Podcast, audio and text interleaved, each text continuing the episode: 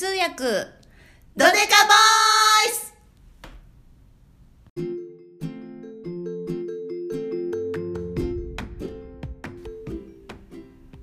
オッケー？オッケはい。こんにちは。ーこんにちは。えっ、と私としこがえっ、と親方に通訳のいろんなお話を聞く えっ、とお気楽トークの番組です。親方よろしくお願いします。よろしくお願いします親方です。よろしくお願いします。よろしくお願いします。えっと建築と建設に特化した通訳翻訳の請負会社をやってます。よろしくお願いします。はい社長です。社長です。えっと私は事務員で。いつもお疲れ様です。ありがとうございます。よろしくお願いします。よろしくお願いします。えっとタイトルが、うん。えっと通訳ドデカボイスなんですけど、はい。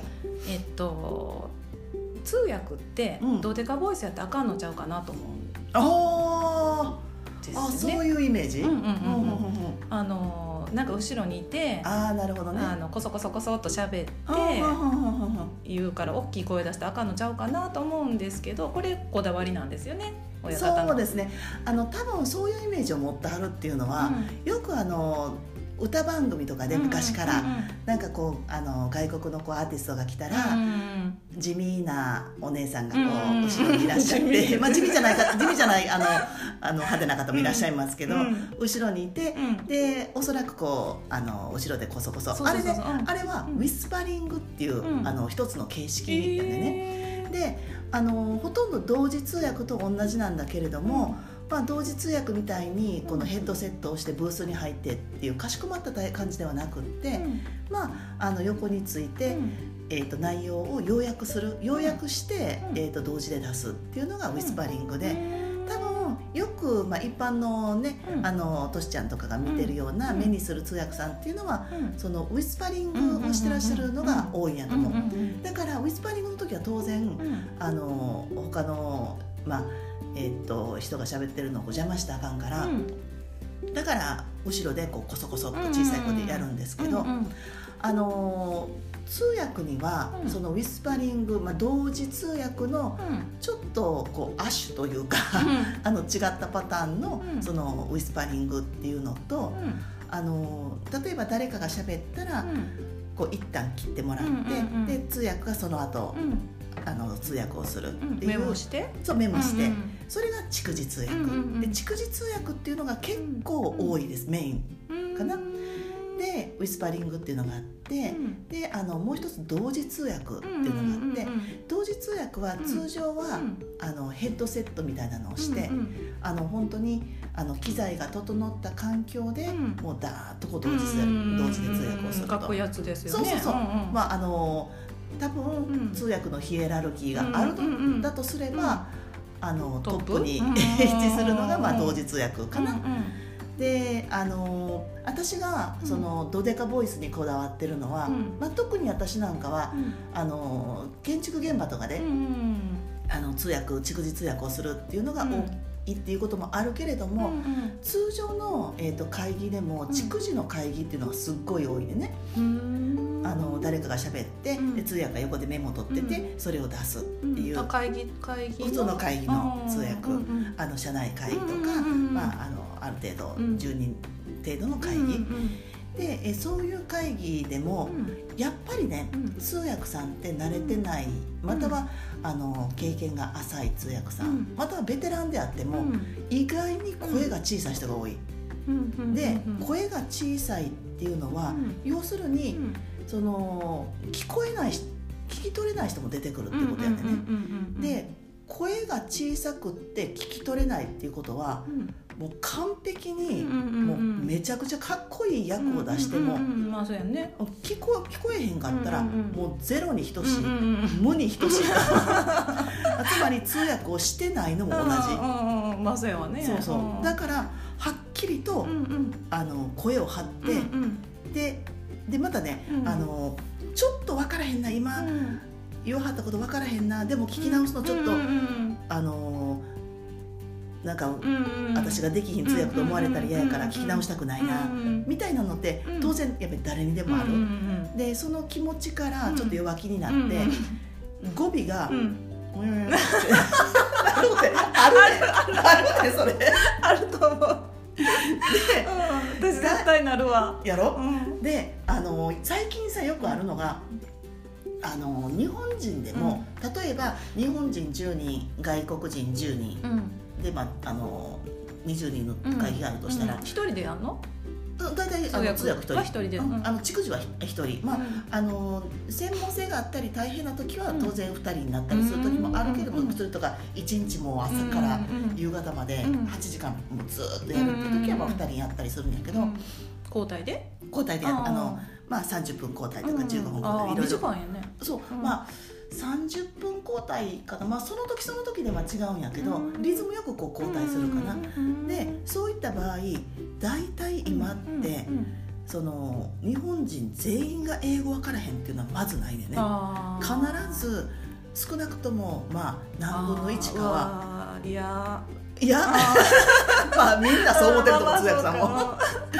であの何人かはねうん。やっぱりもうすごくよくあの喋れへんけれども聞くのは大体分かるってすごうく多い。わ結構プレッシャーでしょ？ープレッシャーやな。でもそれはもうデフォルトとして考えた方がいいよね。であのひどい時は、うみんなネイティブ並みに喋れるけどうん。人、ー例えば常務だけがうん。英語わからへんとわかそういうシチュエーションもすごく多くって。ただねうんあのそれでやっぱりこう若い通訳さんとか、うん。もう本当にあのプレッシャーなんです。もうドキドキします、うん。いやどうしようっていうふうに言わはる人も多いんやけどうん。私いつも言うのは、うん。大丈夫と、うん。あなたはこの中の誰よりもうん。英語をしゃべるってことに関しては専門やろと、いやもうそれププレッシャーが 逆にプレッシャーかったな私。であの私が思うのは、うん。やっぱりこう外国人の人がバーッと早くしゃべると、うんで私がうん「え分からへん」うん。って思ったことってうんうん。大体みんな分からへんねん、ああそりゃそうや私の通訳はうん毎日のようにうん。通訳現場でうんうん。その英語と日本語やり取りをやってるわけやんか。うんうんその慣れてる私らでさえもうんうん「え今どういう意味?」うん。っていうことっうんうん。てやっぱいっぱいあるわけよね。う当然。うんうんうんまあ日本語で喋っててもそうやもんね。そう。んうん日本語で喋っててもブワーって専門的なこと言われたらうん。日本語でうんうん「え今さっぱり一言も分からなかったんですけど」ってもう多々あるやん。うんうん。それはちょっと自信持って言えるけど。やろ？うんそれ当然英語であってもそれが起こるわけね。そうするともうネイティブ並みに喋れるうんうんうん。向こうのそのうん日本人の人たちもうんそれ分かってないわけよ。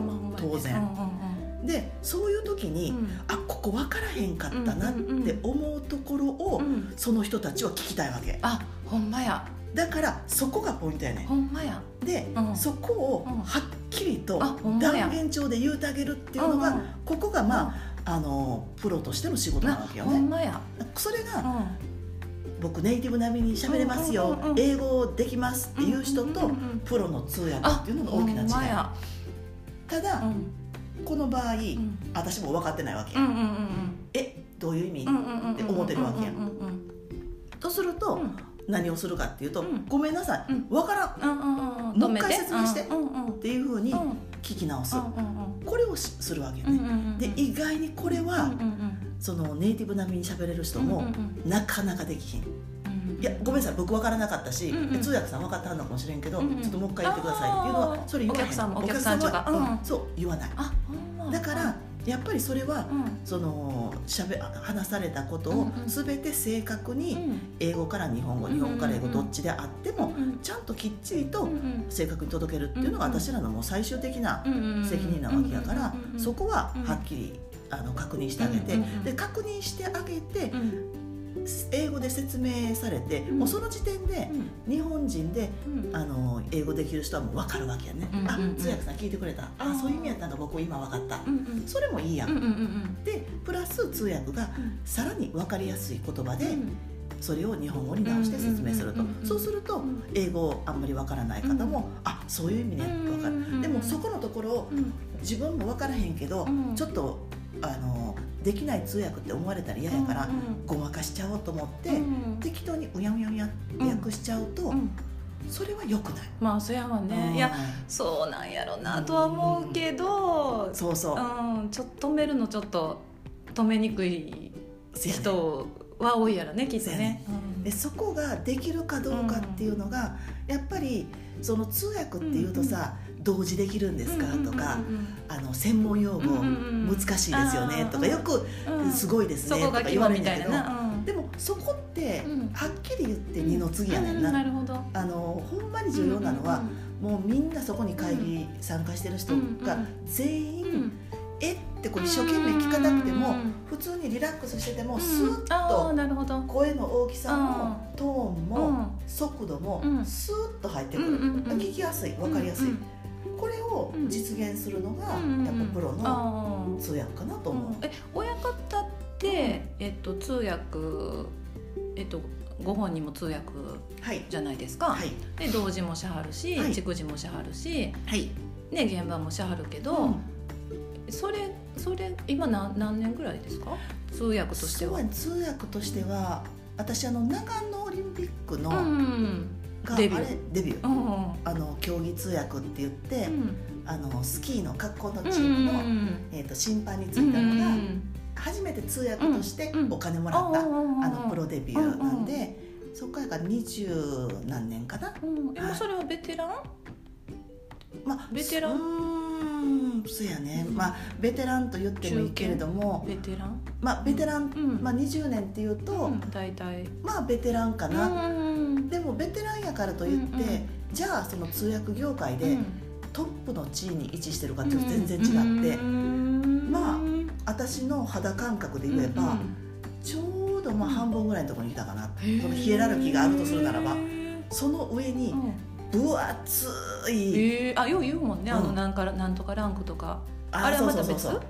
そうそうそうそう、うん、であのなんとえっ、ー、とまあ S ランクと、うんうん、その次 A ランク、うん、で B ランク、うん、で C ランクっていうのかな一般っていうのかな、私もよく詳しく知らんやけど、それはね、あの通訳会社があって、で老舗の、うん、まあ、S さんっていう通訳会社があるんですけどあのそこが多分、うん、あのそういうランク付けをされてて、うん、あそういうことか。それがまあ一般にこうあの資格試験とかがあるわけではない、じゃないんですよね。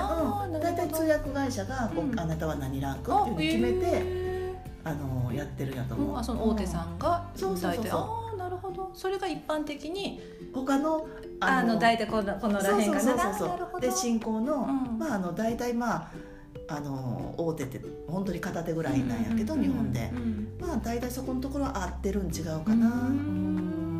ほないつぐらいからそうやって止めれる？最初から止めれました？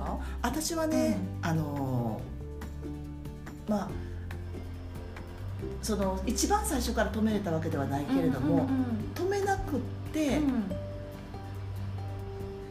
ごまかして、うん、でその後、うん、その会議がおかしな方向に行ったり、で今の分からんかったって言われたり、であの私その長野がその通訳デビューなんやけど、うん、その後入ったところが、まあ、すぐに建築現場、うん、えそんな早から建築やってはったん、うん最初最初がまあ建築現場の,、まあ、あの社内通訳してて、で結局建築の人たちって、あのゼネコンさんも,、もう職人さんもそうなんやけど、まあ、それが日本人であれ、外国人であれ、皆さんやっぱりね、はっきりしてるね。そうやね、あの確かに。割とね、そのビジネスやってらっしゃる方は、ああんまり恥がかしたらあかんって言って それそうすごい優しい方もいっぱいいて通訳さん今ごまかしたなと。でちょっとでも僕分からへんかったし、うんうん、すいません。あの通訳さんあの今ちょっと僕の理解が追いついてなかったので、すごい紳士の人も結構いいね。であのちょっともう一回、あの聞いてもらえませんかね、うんうん、僕はこういうふうに理解したんですけれども、ちょっとそれで合ってるか聞いてもらえませんかとか、そういう優しいあの言い方をしてくれるんやけど、それ言われた時に、私が心心の中で思うのは、ごまかしたんバレた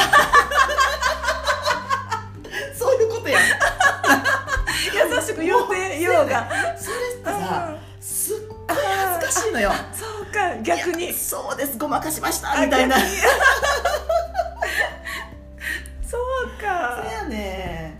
確かにね確かにね。そうそう。確かにじんわり聞いてくる。じんわり聞いてくるね。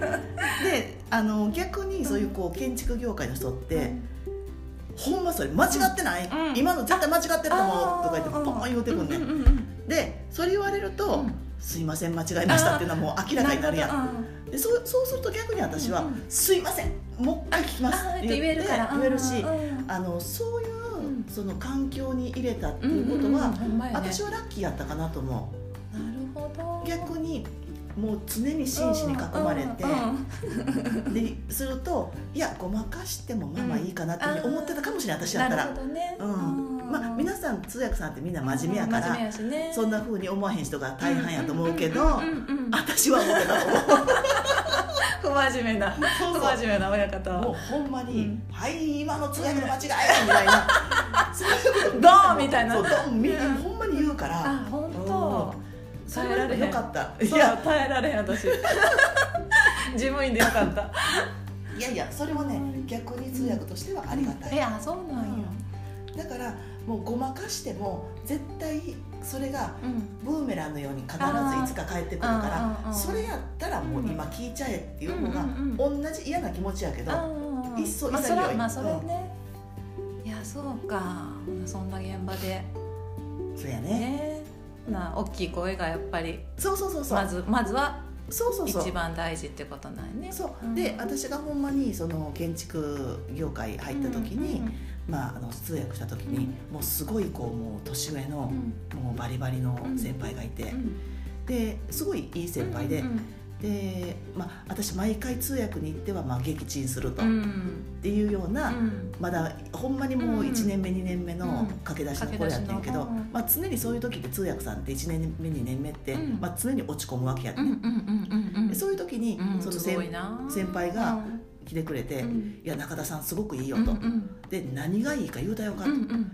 声がでかい。あっ。て言って言ってもらえて。でその声がでかいって言ってもらえて聞いた時にうん。やと。うん。そんなことは褒めポイントにならへんやって思ったんやけどああそうですかみたいな感じのリアクションやったんやけどその時にいや声が大きいっていうのを軽視したらあかんうんでとなんでかって言ったらうん間違う時もうん。声を大きくはっきり間違ったらうん。間違ってるっていうことがうん。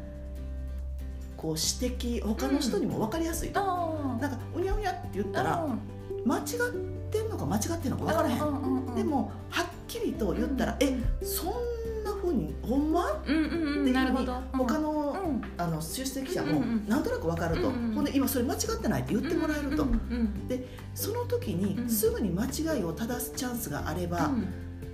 その痛手は少ないわけよね。でもうにゃうにゃって言ってしまってうん出席者の理解がうん。曖昧やったり間違ったままにミーティングが終わって、うんで実際の業務でうん。分からへんとか、うん。いやこの間こういうふうに聞いたからうん。こうしましたよって間違いが起こると、それはものすごい大きな責ダメ任なんや。ージがな大きくなるしへえだから、うん。まあ、あの声が大きいっていうのは、うん。まず一番最初、うんうん私も言うかな、うん。言う言うてはるもんね。うん。あの親方もあの若い通訳さんとかにね。そうそトレーニングとかしはる時とかに。うそうそうそうそう、でもっともっと。めっちゃ嫌やと やめてと。思って声をさ大きく出すって意外と出してみたことない人ってお多くない？そうそう思うやろ、うん。あそうやね。のだから出出すっていう意外にこう抵抗があるのかもしれない。あるんやとう思う、ん。でね声が大きいっていうのは、うん。あのもっとねいろいろ副産物っていうか、うん。いいことっていっぱいあって、うん。あうんうんでうん。で 例えば、うんうん。まあ、特にこのあの建築業界に限らへんと思うんだけど、うんやっぱり紛糾する会議っていっぱいあるねんね、で紛糾しだしたらみんなこう白熱するから、うんうんもううわーってなるわけ、うんうんでも、うん。それされるとさ、うん。こっちの人が喋って、うん。通訳またんとこっちの人が喋うんるってなると、うん。もうそれは会議自体が崩壊するわけや、うんうんうんでうん。うわ すごいやろ。や私は貝のように向いてへんあのわ貝のようになる通訳さんもいっぱいいるね,、うんあやるんやいるねところが自分になられること。ところがねあのわーってなる時に、うん。まあ最初から、あのはっきり、うん。まあ、じゃああの始めましょうかってうにゃうにゃってなった時に、うん。じゃあ、まあ、そろそろ始めますみたいな感じで、うん。あのファシリテーターの人がうん。スタートすると、ファシリテーターで司会者？そうそう。しかあのその会議を仕切る、うん。まあ言うたらまあちょっと主催者とか、うん一応その会議はファシリテーターっていうのは必要なんやけど、うんうんまああのしっかりしたファシリテーターでなくても、うんそれっぽい役割の人で必ずいて、その人がうにゃうにゃってこう始めると、うん まあどんな始まり方しても、うん私は必ず「うん。はいでは皆さん、うんあのこれからあのうん会議を始めたいと思います。よろしくお願いします」って言ってあのシャキッと言うねん最初に。言ってはりますね、うん。あのズームのズームじゃないわ。あそうそう。オンラインのね時でもね。ものすごい。そうそうそうそう、ね。そうするとスタートからちょっとあの通訳がうん。キュッとこうこ、うん。あのなんかね通訳が主導権を握るっていうのは、うん。いいことそんないいことではないんやけど、それをうん。奨励するわけではないんやけど、うん。あのちょっとキュッとこう握ることができる、うん。で引き締まるみたいな。引き締まる、ううんん。でなんかこうボバッとなった時に「うんうん。あすいません!」って言ってあ目に浮のかぶ。ちょっと先通訳させてください、うんうん。すいません。って言ってうん。言うと、うんうん。それも「あすいません。あのちょちょうんうん。通訳、あうん。って言ってるよりもそれやとバーッとみんな言っちゃうからああのシャキッーとこう止めるとうんやっぱりみんなうん。あの一応ちょっと落ち着いうんて一つずつこう言うようになる。うんうん。すごい。でそれも声の大きさってうんそこではすごく重要、うん。うん。みんなに行き渡らせる。うんその自まあ分のってること。をそうですよね。そうそうそうそう。聞こえへんかったらね。うん。へだからまあ声の大きさっていうのは、うまずは私は通訳は重要かなと思う、うんうんで今リモートがすごく、うんリモートでね会議することがすごい増えてきて、うんじゃあ声の大きさとかあんまり、あの重要じゃないのかなっていうと、うんまああの普通の対面うのん。会議よりうも、ん会議ほどうん。声を張り上げることはあ。ないにしろ、まだあのもっと大きいってことですか？あのオンラインでやってはる会議の時とかちょっとちらっとうん。音が聞こえたり、声が聞こえたりっていう時に、ものすごくまあまあな声まあまあな声。ですか、親方まあまあな大きい声で、まあ、親方ほら、うん。あのドデカボイスですから。ですかあのデフォルトが。現場声出してはるんや。あ現場はあのかなり大きいです。で特にねね。うん。建築現場とかやったら、うんあのクレーンでうん。物を釣ったりするでしょ、あーそれはものすごく危うん。まあ言ったら本当にもう、うんあの本当もう大きな怪我とか、あの下手すると、まあ、やっぱり死亡事故も当然建築現場あるし、うんそうなんとこう、うん。隣り合わせですよね、うんうん。だからあのその現場でその辺でガーッとコンクリート張ってます、うん。こっちでなんか発電機バーッ回してます、うんうんそういうものすごい騒音の中であっても、うんうん今から動かしますっていうようなあことをもうみんなに行き渡らせなあかんから、それはほんまのドデカボイスですけど、うんうんうんまあ、あの例えばリモートうん。であっても、うん。そのそこまで声を張り上げる必要はないけれども、ある程度シャキッとした、そのとした。声の出し方っうんていうのはあると思う、だからあの大きくはなくても、うん。この張りが張りのある声だったり、うん。こうシャキッと通る声、昔、ん。私があの英検の2級の 受けた時に親方にあの面接の練習みたいなのをあししたかね、うん、あのしていただいたことがあああってそうでしたか。あのその時も「大きい声で言わなあかんよ」とか言って。あのとりあえず「とりあえず大きい声とりあえず大きい声」って言われて。ほんじゃあ「えっとこうこうこうこうで」って言って言ったら「もっともっと!」って。それがすごい覚えてるんですけどあのその時に大きい声出したらゆっくりになるからあそうそうそうそうそう。ゆっくりはいはい。になるからそれもあの利点の一つって言って。うんうんだから絶対大きい声出さなあかんって言われて覚えてる。あの意外になんか人って喋る時って割とね、うん。早口やねんね、であのーまあそのゆっくりゆっくりこうダラダラ喋るっていうのはうん。当然まあ通訳としてはよくないんだけれども、早口ってバーッとまくし立てるとね、私も最初通訳になりたての頃って、もう英語でも日本語でもうん。ブワーッとアナウンサーみたいにもう流れるような、うん。あのー役出っていうのは、うわプロやなうんみたいな、すげえなみたいな感じで思ってたから、うん。それをまあ最初生きってやってたんやけど、でも、意外にみんなそれそのミーティング終わった後に「うん。わあすごいですね。さすがプロですね」うん。って言ってくれるんやけど、うん。それを聞いてうん。って思ってたのは、うん。やっぱりすっごく未熟、考えてみたら、別につあのミーティングってさ、うんうん。通訳の能力、うんスキルをアピールする場では全くないやん、んお客さんに対してすごく聞きやすくて、うん。あ分かりやすかったと。分かりやすかったからすごく今回のうん。ミーティングはコミュニケーションもうまくいって、もうすごく良かったです、うんっていうのがうんうんうん。お客さんの方のゴールを達成するサポートするのが通訳であって、いいこと言う親方私こんなに美しく喋れますよっていうようなことをみんなにこう印象付ける場ではないやん。と思うと、うん。ある程度うん。分かりやすく言おうと思うと、スピードもブワーッと畳みかけるような役出っていうのはうん。やっぱり邪道かなと思う。なるほどね。でもお客さんでもあのクライクライアントさんでも、うん。どういうなんていうかあの通訳者さん？うん。にどういう役割をなんていうのかなあの求めてはるかっていうので、やっぱりね、うん。あのそれぞれのなんていうのかなどこまで求めていいのかっていうか、どういうものをどういうあの通訳さんが本当にこう必要なのかっていうのを、なんていうんやろう。そんなに明確じゃないことうん。があるんじゃないかなと思うんですよね。まさにね。うん今のご質問はうんうん本質をついてまあ、じゃあそれはまた次回次回の話にしますか？あいうわかりました。じゃああの次回また改めてありがとうございますはい、ありがとうございます。